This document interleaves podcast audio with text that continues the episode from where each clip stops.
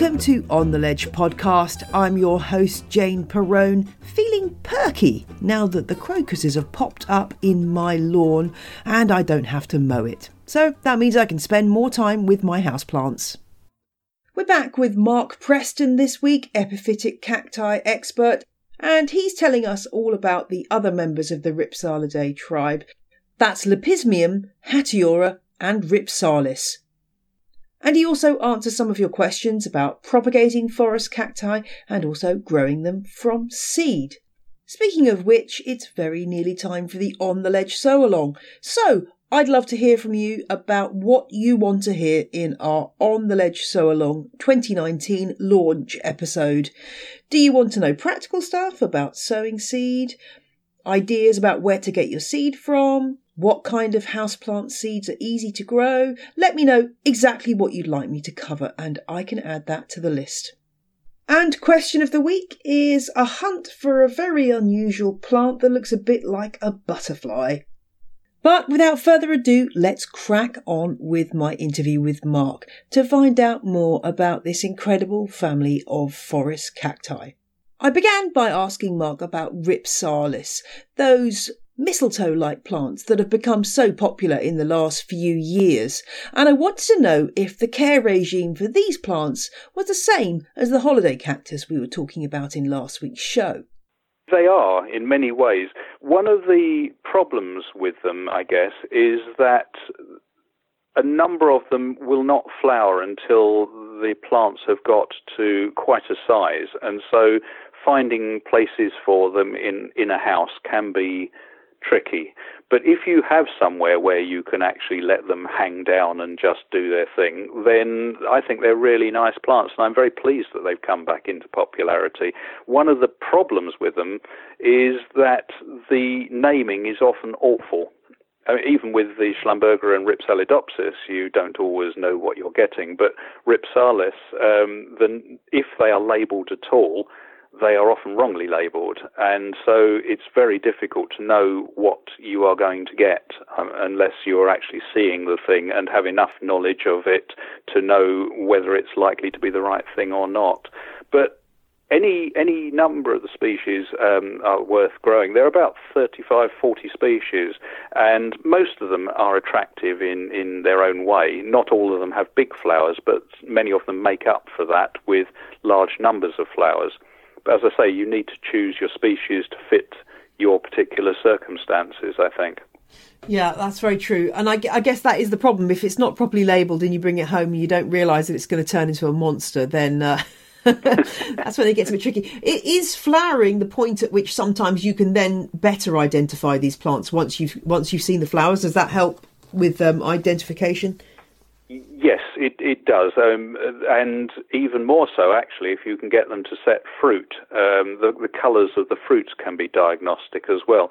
You you can usually um, sort of get a rough idea from the stems once they become sufficiently adult uh, and they're left to grow in their own way. One of the problems with commercial plants is that often they are trimmed very heavily uh, a few months before sale, and so you get a mass of young growth, which is totally uncharacteristic of how the plants are going to be when they get bigger.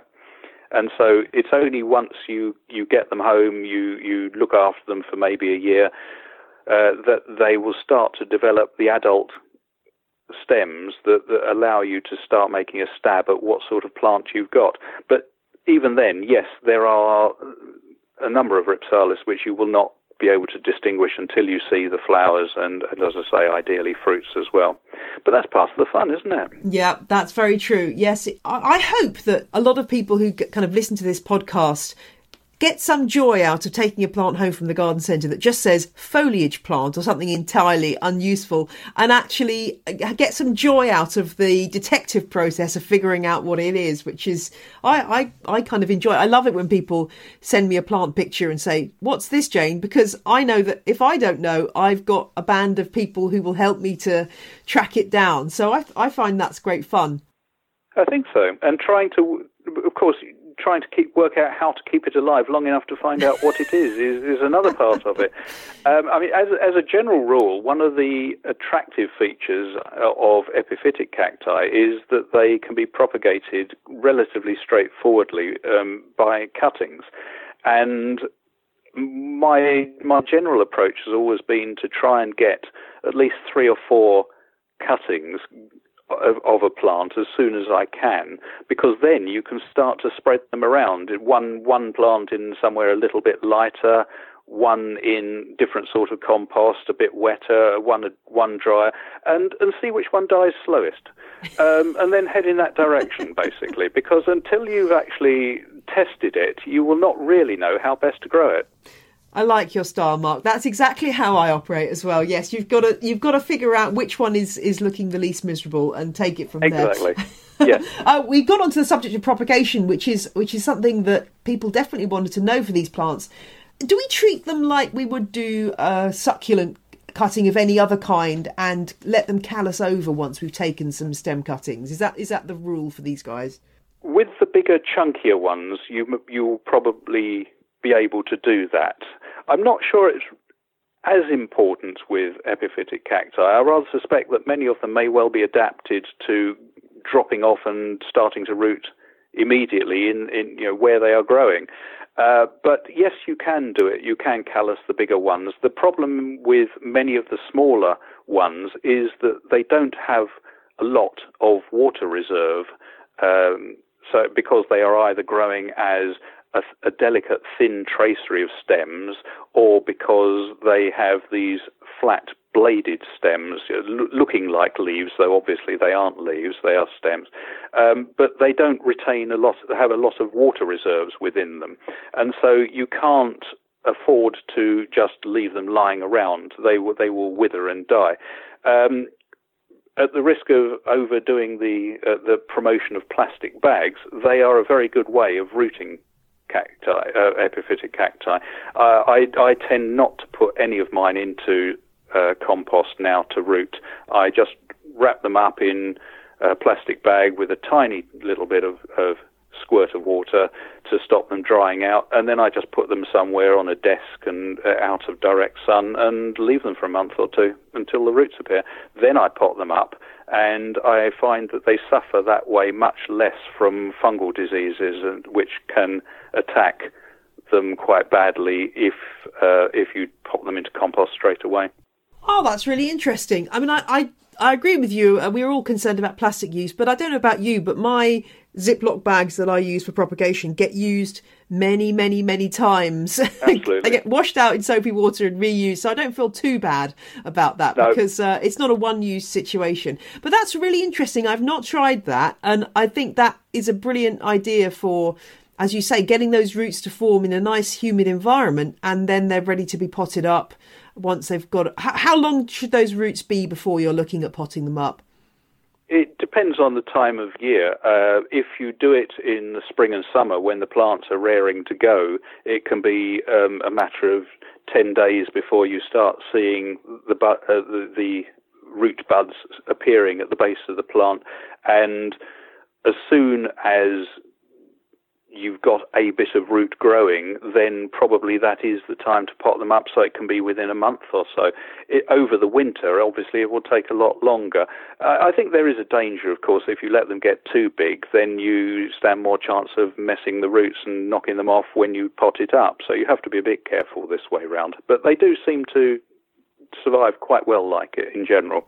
That's really interesting. I did have a, a, a listener who commented that she has really struggled to propagate um, Christmas cactus and rhipsalis, and that she she she was letting hers callus and dipping it in rooting powder, but that it always withered away for growing roots. So hopefully this will help her to grow these successfully. Um, I guess it's another indication of the fact that different houseplants require different techniques, and you can't. It's not a one size fits all for these guys, is it? I mean, you know, lots of plants now root, rooting in water is tremendously popular uh, but if it, you've got to sort of try different things for different plants and each one has their own preference. Possibly so. I, I, but i think also i wouldn't want to suggest that there is only one way of doing this. I know people who do things in entirely different ways. Um, you can root things in just um, pumice or, or perlite and vermiculite, um, totally inorganic um, bases can can both be used for propagation and indeed for, for growing these things, even though they are entirely unnatural in, in terms of what they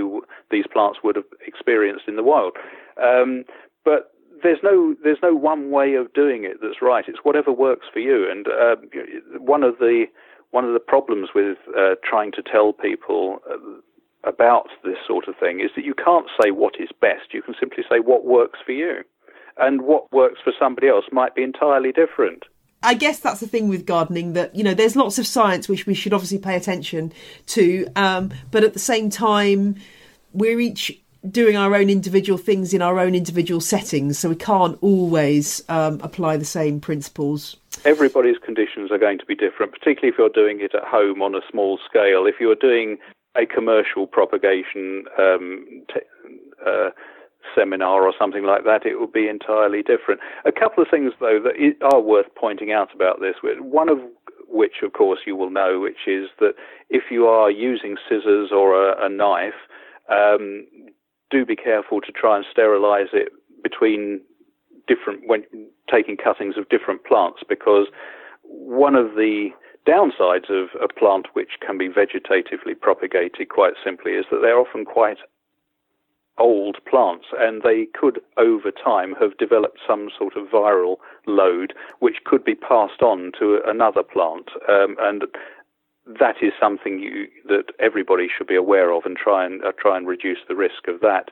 Um, one way of doing that, of course, is not to use knives or, or scissors at all. Uh, with the Christmas and Easter cacti, for example, or uh, other uh, types of epiphytic cacti that grow as short stem sections, you can often just twist off those stem sections by hand. And if you can do that, then you are not passing on any viruses from um, other plants, so you're not at risk of, of making your your plants um, suffer in that way. The other thing um, though, that shouldn't be overlooked is growing from seed, which is great fun. I mean, I'm a sucker for growing things from seed. I have to say, uh, the I love, I just love watching them grow, um, and it is fairly easy to get most of these things to grow from seed. The with the species, most of them will come fairly true. With the hybrids, like the um, Christmas cacti and the um, autumn flowering uh, Thanksgiving cactuses, uh, you will you'll find an enormous variety of of seed uh, colours and shapes uh, coming out of the seeds. But that so you won't necessarily get them coming true, but that will, on the other hand, give you enormous possibilities for plants uh, in, in different colours, uh, different shapes that you, you might want to grow on.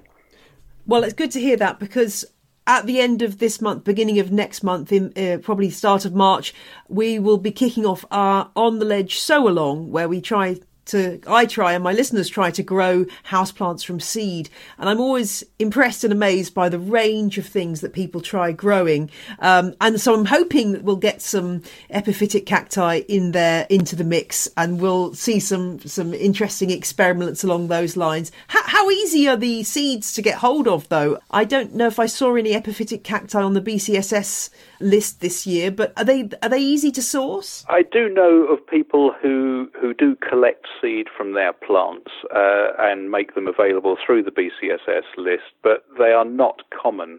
And I don't. Uh, supposedly, they are not very. Lo- uh, their viability is short. Uh, they don't last long, so they have to be sown quite quickly, which might also um, make this more difficult. Personally, I'm not sure. Um, I have tried growing things that way. I, my own plants, though, do quite often set seed, and so a lot of my experimenting with these things have been with my own plants.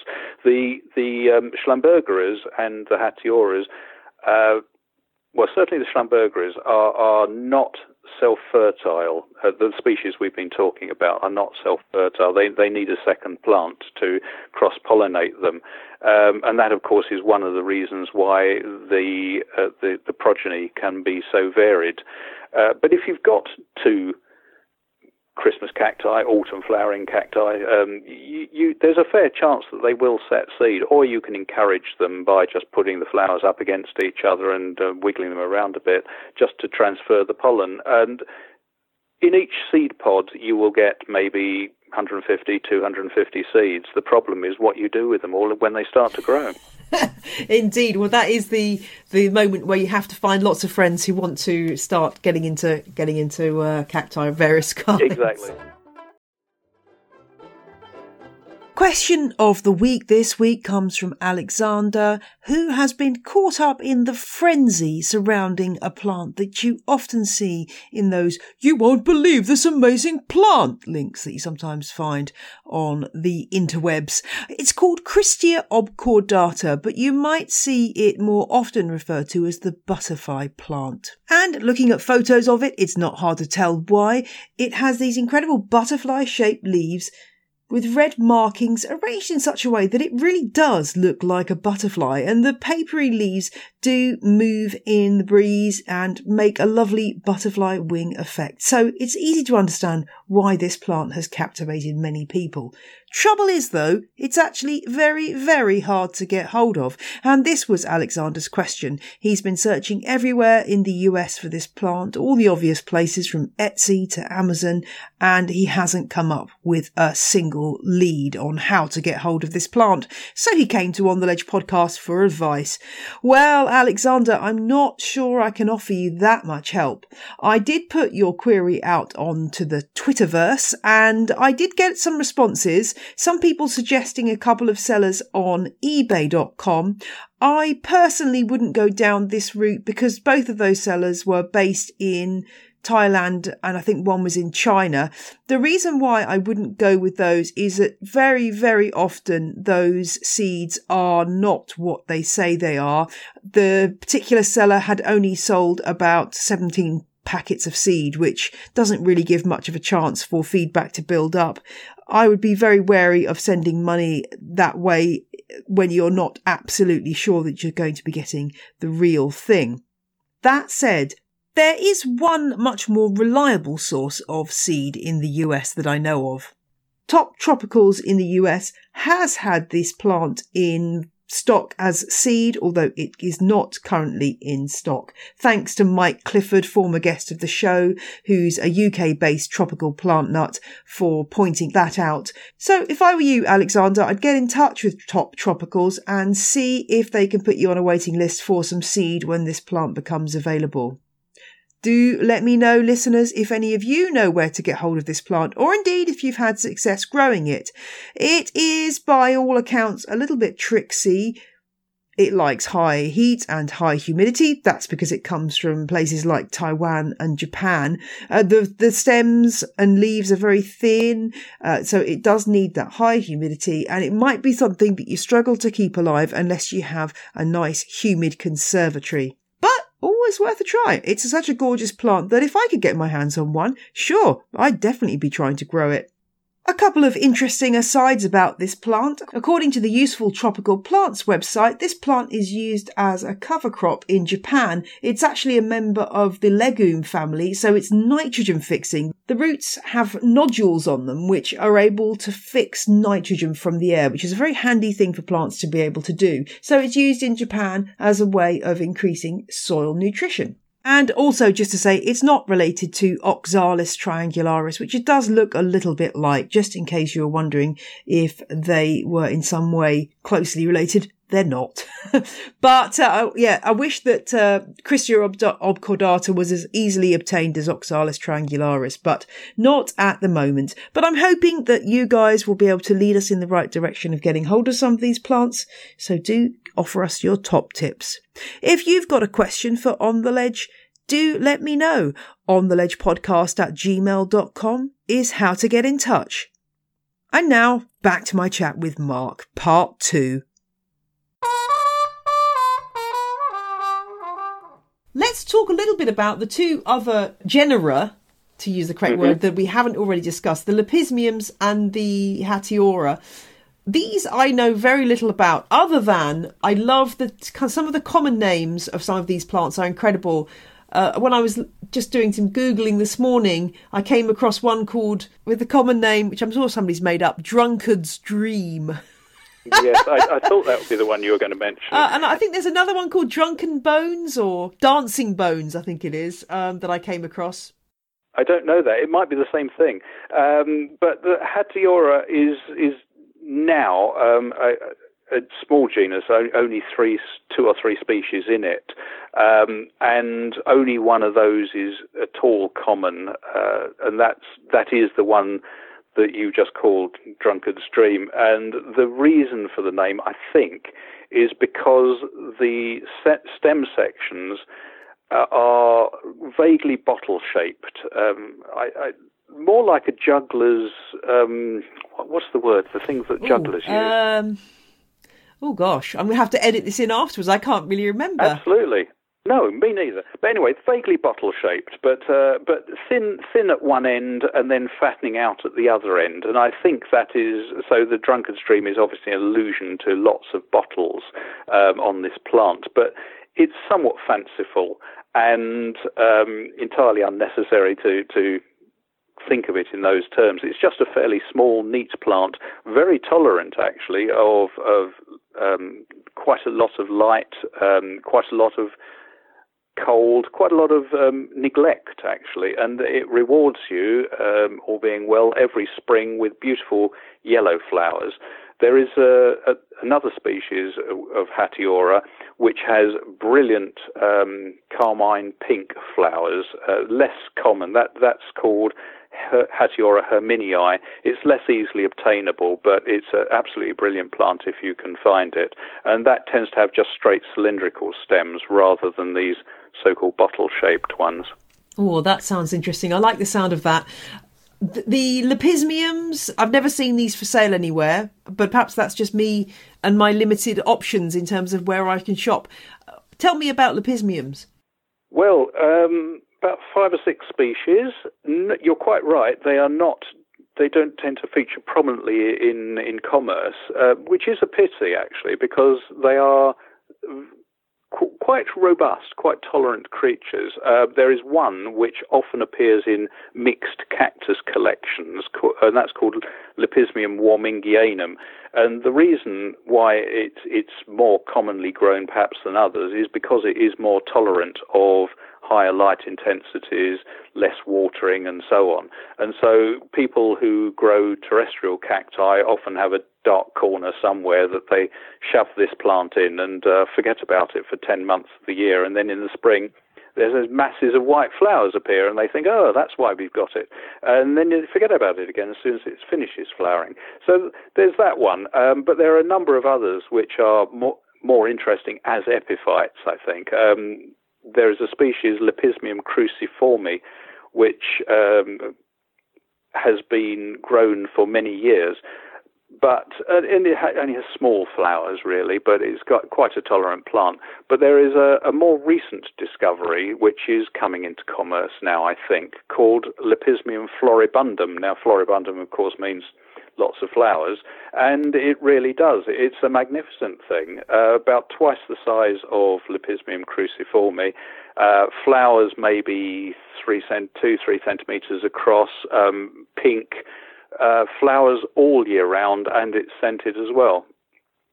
I'm, I'm looking out of my out of my window into a conservatory where I've got lots of flowers on my plants immediately outside. Oh, that sounds lovely. One question that somebody wanted to ask about generally about taking uh, cuttings of these plants is cuttings going red, going having taking on a red blush. Is that a sign that it's had too much sun or too much cold? Is there a general uh, diagnosis for that? When the stems of any epiphytic cactus go red, it generally means that it's been under, put under some stress. What the stress is, is not always as easy to, to tell. It could be just too much light. It could be that it suffered from drought. Uh, it can sometimes happen as a result of overwatering. So the the actual cause is not as easy to diagnose, but it does mean that if if one of your plants has done that, then it's suffered in some way, and you need to try and work out why, preferably before it gets any worse. That's helpful, and you can begin your kind of detective work to figure out the pro- what the problem is. As long as you know that there is a problem, that's a, a good starting point. I think that's right, but there is a problem with this, which is that these plants are, uh, however you treat them, these plants are in, cacti and uh, relatively slow to die. So, if, for example, you've overwatered a plant um, and its roots have all rotted off, it could be some months before that becomes apparent. Uh, so uh, by the time you actually realize that the plant has gone red and is starting to look a bit wilty, you, the conditions that you're giving it might be entirely different. You have to try and think what was what did I do several months back that could be causing this? Which is why good record keeping is uh, is a good thing when it comes to this kind of thing. I have to admit, my record keeping is dire, but uh, I usually rely on my dodgy memory and then I can't remember what at all what was going on or why why I've done a particular thing. But yeah, if you keep a record, I guess that does help you to figure out exactly what was going on. If you if you've noted down the right things, the other thing to do, of course, is like I said, have four cuttings in, dotted around the place so that if you do kill one, there's a fair chance that another one might be still surviving and you can try again. Give us all uh, hope here, Mark. Do you do you still occasionally kill things and think, "Darn, what what have I done wrong here?" Is is it are there still casualties in your collection? Oh, always. Uh, yes, I, I can't stop experimenting. I mean, even if the poor things are doing their best, um, I keep thinking, "What if?" and trying something slightly different. And uh, so, yes, uh, I, am permanently killing things. Also, some some new things that I get, I I really don't uh, necessarily get the hang of how to do it quickly enough. And there are so so there are some where I have to sort of start again from scratch, but there are also some which simply do not like my conditions. And after I've tried two or three times, if exactly the same thing has happened every time, then basically I think you know that um, it's not doing me or the plant any good to try and prolong our relationship. And so I, I just uh, admit that these are perhaps ones that I'm not going to be able to do. Very wise, very wise. And Mark, you give talks about epiphytic cacti. Are, are, there any sort of very common questions at that bit at the end where everyone kind of wakes up and decides to ask you a question? Well, perhaps that's just my talks. Um, are there any really common questions that that come up over and over again when you talk to people about these plants? I would hope that uh, that over the course of the talk I'd managed to sort of uh, either answer or, or fend off many of the questions that would crop up. But but the ones we've that always comes up, we're certainly with um, the Schlumberger, when I'm talking about Schlumbergeras, is always the, the question of timing, so which we we we've discussed ourselves um, a few minutes back. So um, the, really, it's not there, there isn't any any sort of extra question which which suddenly pops into people's heads at the end. It's more just a question of um, trying to explain to them that. To, to, try and get an understanding of how these plants are growing in nature, and then trying to mimic that. And and so the whole of the, my talks are, are, really designed to try and get people into that mindset as quickly as possible um, rather than uh, try and tell them individual facts. I, I, prefer to try and get them into a to to understand or to get an impression of, of how they should be trying to grow these plants because I think that's ultimately what what everyone should be trying to do with house plants is trying to understand how they will be happiest rather than force them into some other way of growing. Well, I've been I've certainly learnt a lot from our conversation, Mark, and I'm going to go inside and just check all my cacti and see if they need a bit of a tweak because, uh, yeah, I think certainly there's a few lessons I can learn from from what you said today. So thank you so much for joining me today, Mark. You're very welcome. Thank you. That just about wraps up this week's show. But before I go, I want to raise a big thank you to my new ledgend this week. Thank you, Emma, for supporting On the Ledge with a donation that unlocks extra content for you and helps support the show. And thanks to Laura, who gave a one off donation via ko-fi.com. If you want to become a donor too, check out the show notes to find out how. I'll be back next Friday with more chat about your favourite houseplants, from the aloe vera to the double Z plant. Take care, folks. Bye.